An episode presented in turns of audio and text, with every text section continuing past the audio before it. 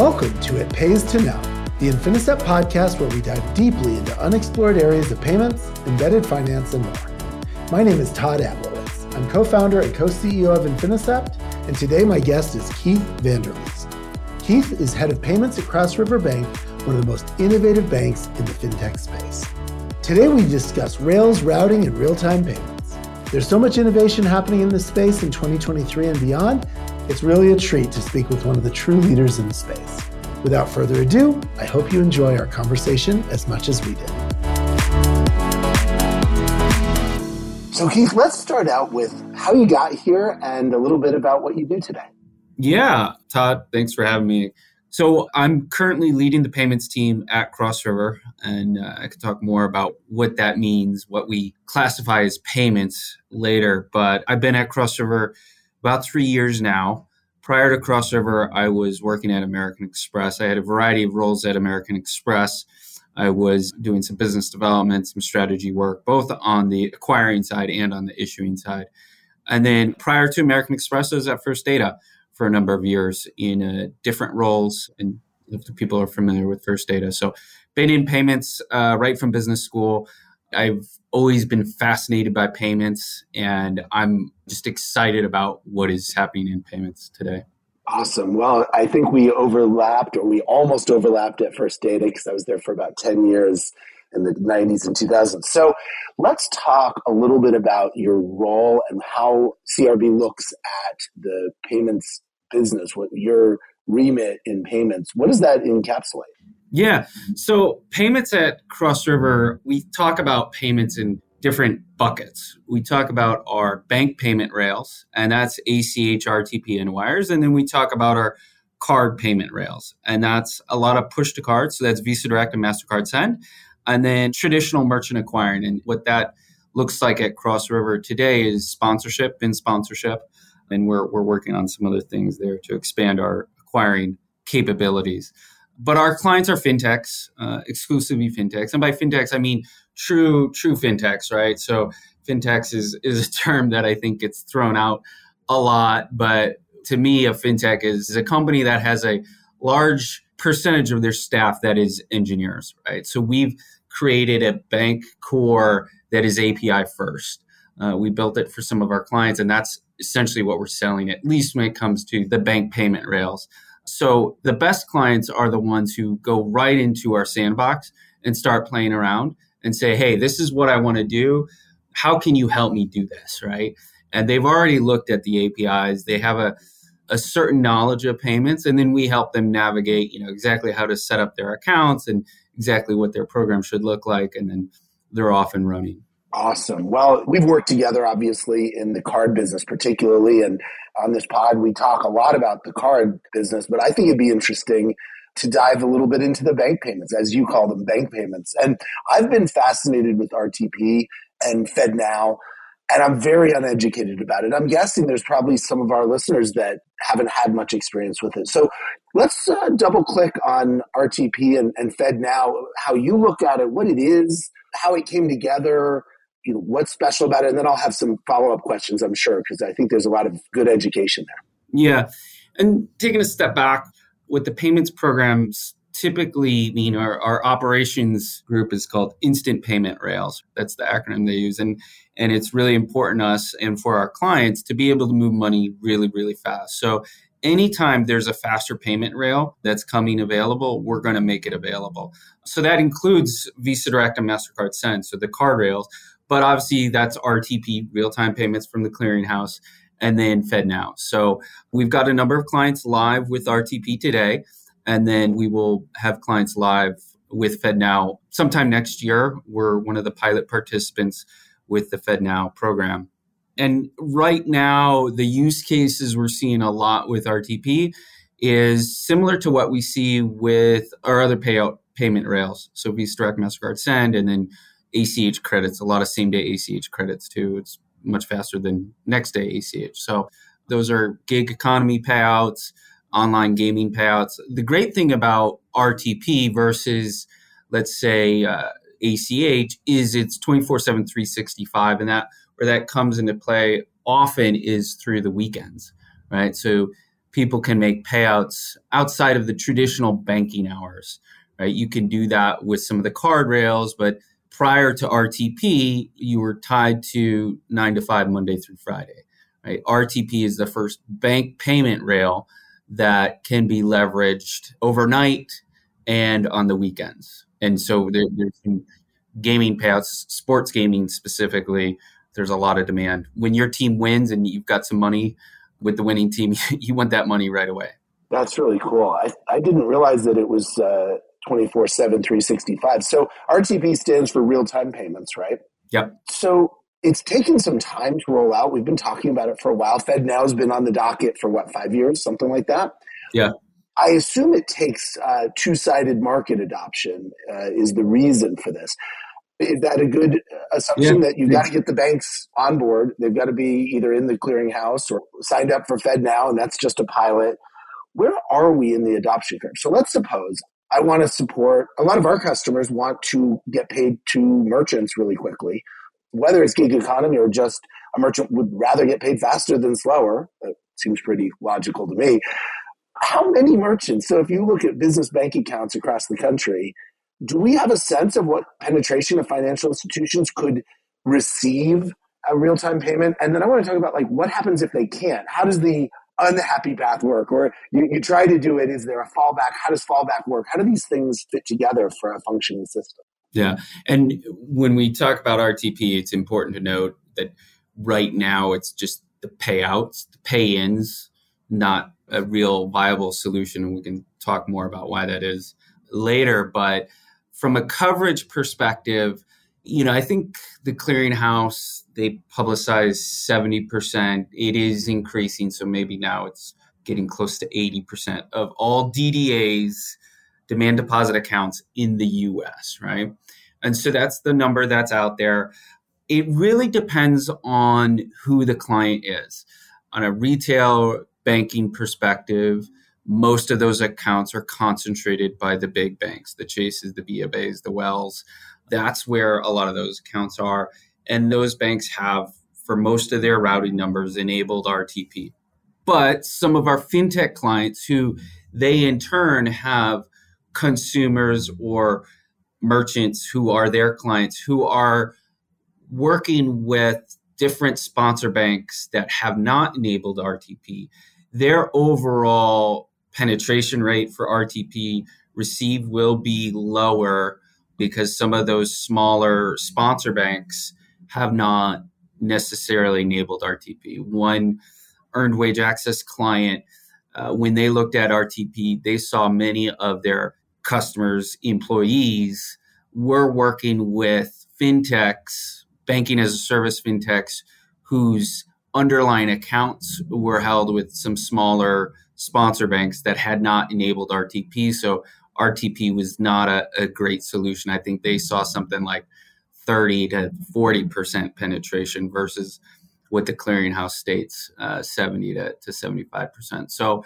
I think it's generally where are the accounts and what types of banks. Now, the clearinghouse is working and, and banks are working to increase that rate, but that's kind of, it's, it's very much based off of the use case and where the underlying accounts are held. Cool. That makes sense. And let me follow up with so, what happens when I'm wanting to push money to a customer? So, I send you, I assume, an API call or a, or a file. And when I send that to you and I am requesting RTP or I'm set to default to RTP, does it automatically fall back to ACH or like a same day? Does it go RTP? And if that doesn't work, same day ACH. And if it's too late for that, next day ACH? well, first of all, API calls only. We do, we don't like to do files, but uh, we don't have that smart routing into that waterfall logic built into our APIs. But most of our customers do, and I, I would say again, all of the payment rails should be thought of, not just the bank payment rails, but the card payment rails for payouts. So, what we like to talk about with our fintech partners is make all of the payment rails available. And then you've got a waterfall. You can say, you know, what's more important and push the decision down to the end user, to the consumer, to the end merchant to say, Do you want the money now? It's going to cost you a little bit more. Do you want to provide the card account number, the PAN, or do you want to count, provide your DDA? Some people are more comfortable with the card number being shared because that's much more common and there's different protections around that versus someone providing their DDA. Certain people get nervous about providing their uh, account and routing number. So, what we like to say is push the decision down as close to the end user as you can and let them make the choice, lay out the differences between speed and cost and different payment modalities, and then uh, let them decide. Other partners decide that they would write logic, smart routing logic themselves to say, okay, fall back to same day ACH if RTP is not available because we don't want to deal with the card networks, right, and the different fees there. And then if for whatever reason they're not as speed conscious, they would fall back to a, a standard ACH. Yeah, so it sounds like you're going to be thinking about the priorities between speed, cost, and the credential needed. Correct. Yeah, and you know, the other payment rail that we haven't really talked about is wires. We do have wires via API. That is very costly, but in certain situations for large dollar amounts, that is a viable option as well. And a lot of our customers and people who are listening to this podcast are thinking about the whole indirect payments, meaning it's a software company or a fintech serving their merchants who in turn serve customers. And they may get a very large settlement overnight for all of their sub merchants. And so a wire from a sponsor bank or processor into an FBO account would be very logical for them. But then the next hop from their FBO account or for benefit of, meaning the, the settlement account for them. Uh, I know you know this, but for the listeners, uh, I always like to think about the acronyms. Uh, we sure use a lot of them. As they send them forward, they might have a priority on cost or they might have a priority on speed. And that's a great way to think about it with the five different rails that you speak of. So that's very cool. I think it's a really interesting area of payments and it's moving I guess for banks, it's moving quickly, right? Uh, it's certainly getting adoption, and I think we're going to see a lot of interesting things there. Exactly. I, I think so many of our fintechs are looking at a payment, and you think about a payment as multiple hops or multiple transactions, and at each point in that transaction, there's a point where liquidity is tied up. So obviously, the faster you can move the money through that payment which consists of multiple hops or multiple transactions you can move it faster through it the lower your cost of capital is right so while there's a per transaction cost if you think about end to end where you're driving capital out of the overall payment you're in the long run especially as cost of capital is increasing probably saving money yeah that's super interesting so let's take a turn a little bit right now, the news on crypto is not exactly uh, happy news. We uh, are seeing mugshots every day, and and yeah. uh, there's uh, guilty pleas, and there's extraditions, and a lot of churn, a lot of change. But might not be cool to talk about crypto right now. But there's some really interesting areas that aren't as sexy as what people got excited about with Ethereum and Web three and all of that. Let's talk about where you pay attention in crypto and, and where your bank plays in that space.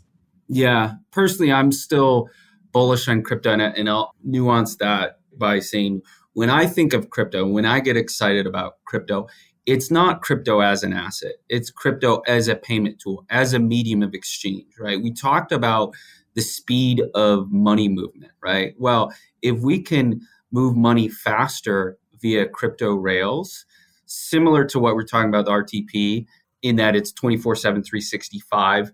And now crypto is also cross border, right? RTP is domestic only, but crypto can be cross border. That's where I think now you're right. It's not as sexy, right? You're not people during the pandemic, right? They had extra cash on hand, they're sitting at home.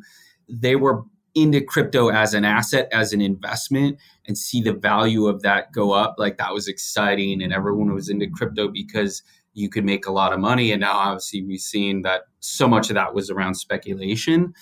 That to me, that's a bubble. I was never that excited around that component of crypto. I think crypto as a payment rail is really interesting. And that's where, you know, it won't be in the headlines, right? It's very much behind the scenes, but the audience here, we know payments, right? And and that's where I think crypto can help a lot. Not the headlines, not the ticker on CNBC that has the price of BTC or ETH. That's not where crypto can help for payments. From a cross river perspective, we've been supporting crypto customers for quite a while in specific to payments, right? So we're in the business of moving money, not storing money. We're not one of those banks that is going after deposits. We're not looking up to build up our balance sheet. So we didn't really have much exposure from a balance sheet perspective to a lot of these crypto clients.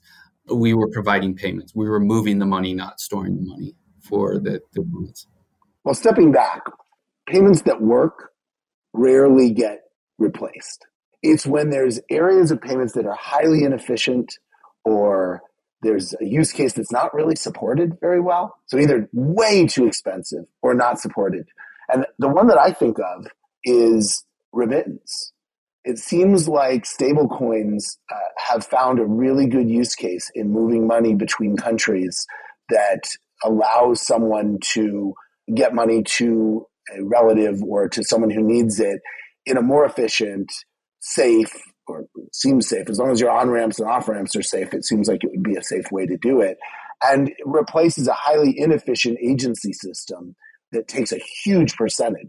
Am I on track there, Keith? A hundred percent. And it's funny you mentioned that you were at First Data, and uh, when it, when I started with First Data, I was in Denver with Western Union, and so my first experience in payments was with Western Union with remittances. And yeah, remittances are very expensive, right?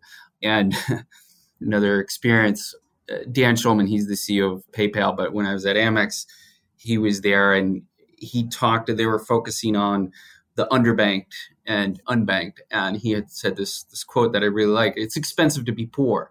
Um, some of that is just going to check cashing, paying your bills, but then oftentimes the unbanked, underbanked are immigrants who are needing to send money back home or want to send money back home. And then there's very expensive remittance options out there now. That's where I think stablecoin um, and more broadly maybe crypto can help there's things that still need to be worked out when it comes to remittances or just more broadly cross border payments to include B2B payments in there as well, because there's a ton of cross border B2B payments also. But one of the things when we think about consumers is Reggie disclosures around the FX rate, right? So there's an FX rate in fiat to crypto. We need to factor that in, and make sure that the consumers aren't, you know, getting a free remittance, but they're actually paying through the nose through the FX rate, whether that's a fiat to fiat FX rate or a fiat to crypto FX rate, you still need to disclose what the FX rate is. And then the other thing from a BSA/AML perspective is adhering to the travel rule. Um, we need to ensure that any cross border payments, we know who the sender is and who the beneficiary is. So those are some of the things that are still need to be, I guess, fine tuned when we think about crypto for cross border payments. There's a lot of our fintech clients trying to solve that problem. I haven't seen a 100% complete solution there quite yet, but I think, you know, hopefully in the next year, if not two years, we will see that use case for crypto really take off. So if you need to know who the sender and the receiver is, but crypto is fungible, like USDC is fungible, is part of the solution finding a way to lock down that it can't be transmitted elsewhere or how do you even solve that if it's an anonymous cash like well yeah And so you know it's and i've learned a lot about crypto like probably we all have you, you know say it's anonymous is probably not entirely true because you can see the wallet addresses right and you can see all the the prior wallet addresses that that token went through so I think that the challenge is tying that wallet address to a person, right? To an entity, to whether that's a consumer or a business. And that's where I think we haven't come up with a comfortable solution. Maybe it's from a regulator perspective, we haven't gotten good direction or haven't gotten comfortable with. There are tools out there that help with that. I'm not quite sure, again, like I said, we've come up with something that is a good solution yet. Very, very, very interesting. So, Keith, let's move to the future. What do you think 2023 holds for us in terms of what are your most interesting things that maybe, especially if you can come up with a surprise for me yeah. in 2023? Uh, so obviously things are slowing down both in the crypto space, but then more broadly in fintech. I think people are heads down on working on solving some of these, uh, again, maybe not sexy problems, but problems that exist in payments today. Cost of funds are much more higher than they were a year ago. And so, like I mentioned, moving money faster, there's going to be an increased focus on how do we move money faster.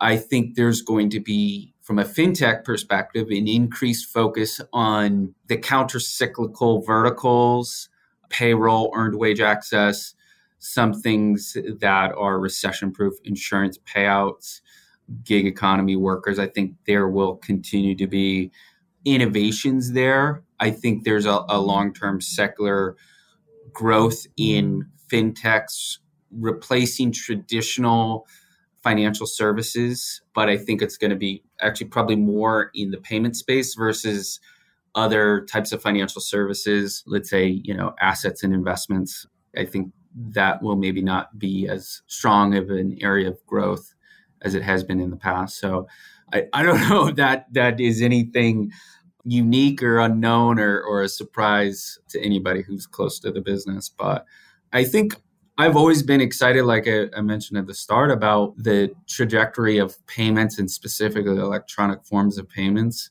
And there's always areas of innovation.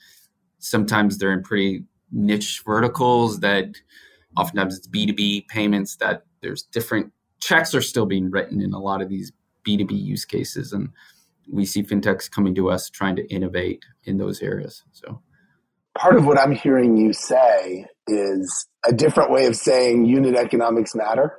And I think that the conclusion I have from what you're talking about and what I hear from others is there are going to be some really big, really interesting companies built during this down period.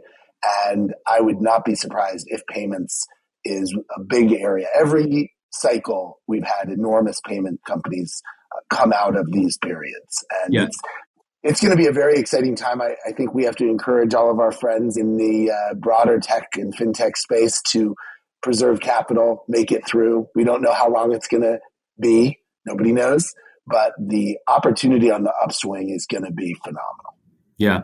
There will be, you know, a, a lot of failures. A lot of these fintech startups, for whatever reason, they're not going to be able to weather the downturn. But to your point, there will be the ones that will come out of it will be stronger. And, and I think payments you know the, the other term that gets thrown around a lot is embedded finance and i think payments is one component of that i think whether it's a consumer facing fintech or a other a b2b fintech they'll figure out ways to embed payments payments specifically into what their current offering is. I think the other term is monetization of payments. That's going to take off a lot I think. certainly they have to have that revenue source and it's difficult a lot of times to get consumer driven revenue or business driven revenue if it's a business application. So often it comes out of interchange. It just does. Yeah. Right? And so yeah. Yeah. that's a big part i think where we see all these services hang off of it but the ones that really power the economics which everyone needs unit economics now it, exactly it's definitely payments so I guess it's pretty good to be talking about this with the head of payments at one of the prominent banks in this fintech space. So appreciate it. Yeah, no, it's it's exciting. I I think the other thing that we'll probably see is there's been a proliferation of neobanks and my area of focus is not on banking as a service. Banking as a service is, is a separate group, but when we think about some of the neobanks that we've seen, I do think there will be a downturn there. There's only from a total addressable market perspective, there's only so much that you can do in a niche vertical around, let's say, the bank for dog walkers or the bank for, you know, you name it, specific category, that those are going to be limited in their runway, I would think. Yeah, I think you're going to see software companies that serve verticals, business verticals, will thrive. And I think the nichier and more consumer applications are harder. They are much, much harder. So many of our fintechs underestimate the challenge around customer acquisition and the cost of customer acquisition, right? It that is not easy. I've seen that, you know, coming from First Data, which was very much a B2B company, to American Express.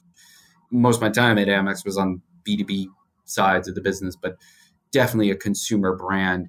The consumer brand is not something that should be taken lightly, and it's hard to get consumer adoption. Consumer and small business. Um, small yeah. business uh, looks and feels and acts a lot like consumer. So, a hundred percent, a hundred percent. You market to SMBs like you market to consumers, right? Absolutely. Maybe a few tweaks, but well, and that's what we saw. Yeah, we talked about some big companies that came out of the recessions. I mean, Square came out of the Great Recession and PayPal came out of the 0001 yeah. crash. So yeah. this is this is not theoretical. This is really happening. Uh, but it's a cautionary tale to your point.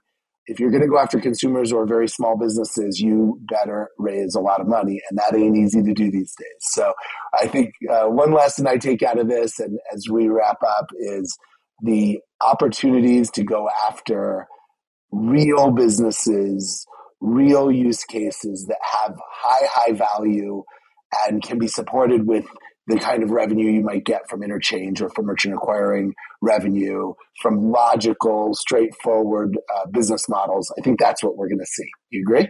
Yeah, and I, I don't think it's necessary. Like you used Square as an example, and when Square came out, there was a lot of focus on the dongle, and yeah, the dongle was cool, but I think what they really did well was make it very clear to merchants what the value was from a cost perspective, right? Anybody who's looked at interchange, it's a nightmare. They said, forget about interchange, we'll just charge you this flat rate, right? And then they figured out how to acquire customers at a very low cost rate, entirely digital customer experience, right? Because that was what consumers were doing. It just hadn't been brought into the SMB space, right? So that's what Square did. And I think it wasn't necessarily I don't want to say it's not that innovative, but it was something that you look in a different area of the economy and it's already happening. You're just bringing it into SMB payments, right? And that's where I think coming out of this downturn, we'll see someone like that. We'll look back and like, oh, we could have done that. So I'm excited to see who that's going to be. It's going to be very, very interesting. I think we're going to see our share of headlines, and I think we're going to see the exciting stuff underneath the surface. And uh, I can't wait to see it. Yeah. All right. Thank you so much to Keith Vander Leest for joining us today for a fascinating chat about the banking rails. It was a great extension to our regular discussions about card payments. I learned something as always, and I hope you did too. Many thanks to our awesome listeners for tuning in to the It Pays to Know podcast once again. We hope you enjoyed it as much as we did. To hear more from us, go to Infinicept.com, where you'll also be able to learn more about our PayOps platform and how we get payments going your way. For Infinicep, this is Todd Ablowitz. Thanks again for tuning in, and we'll pay you another visit next time.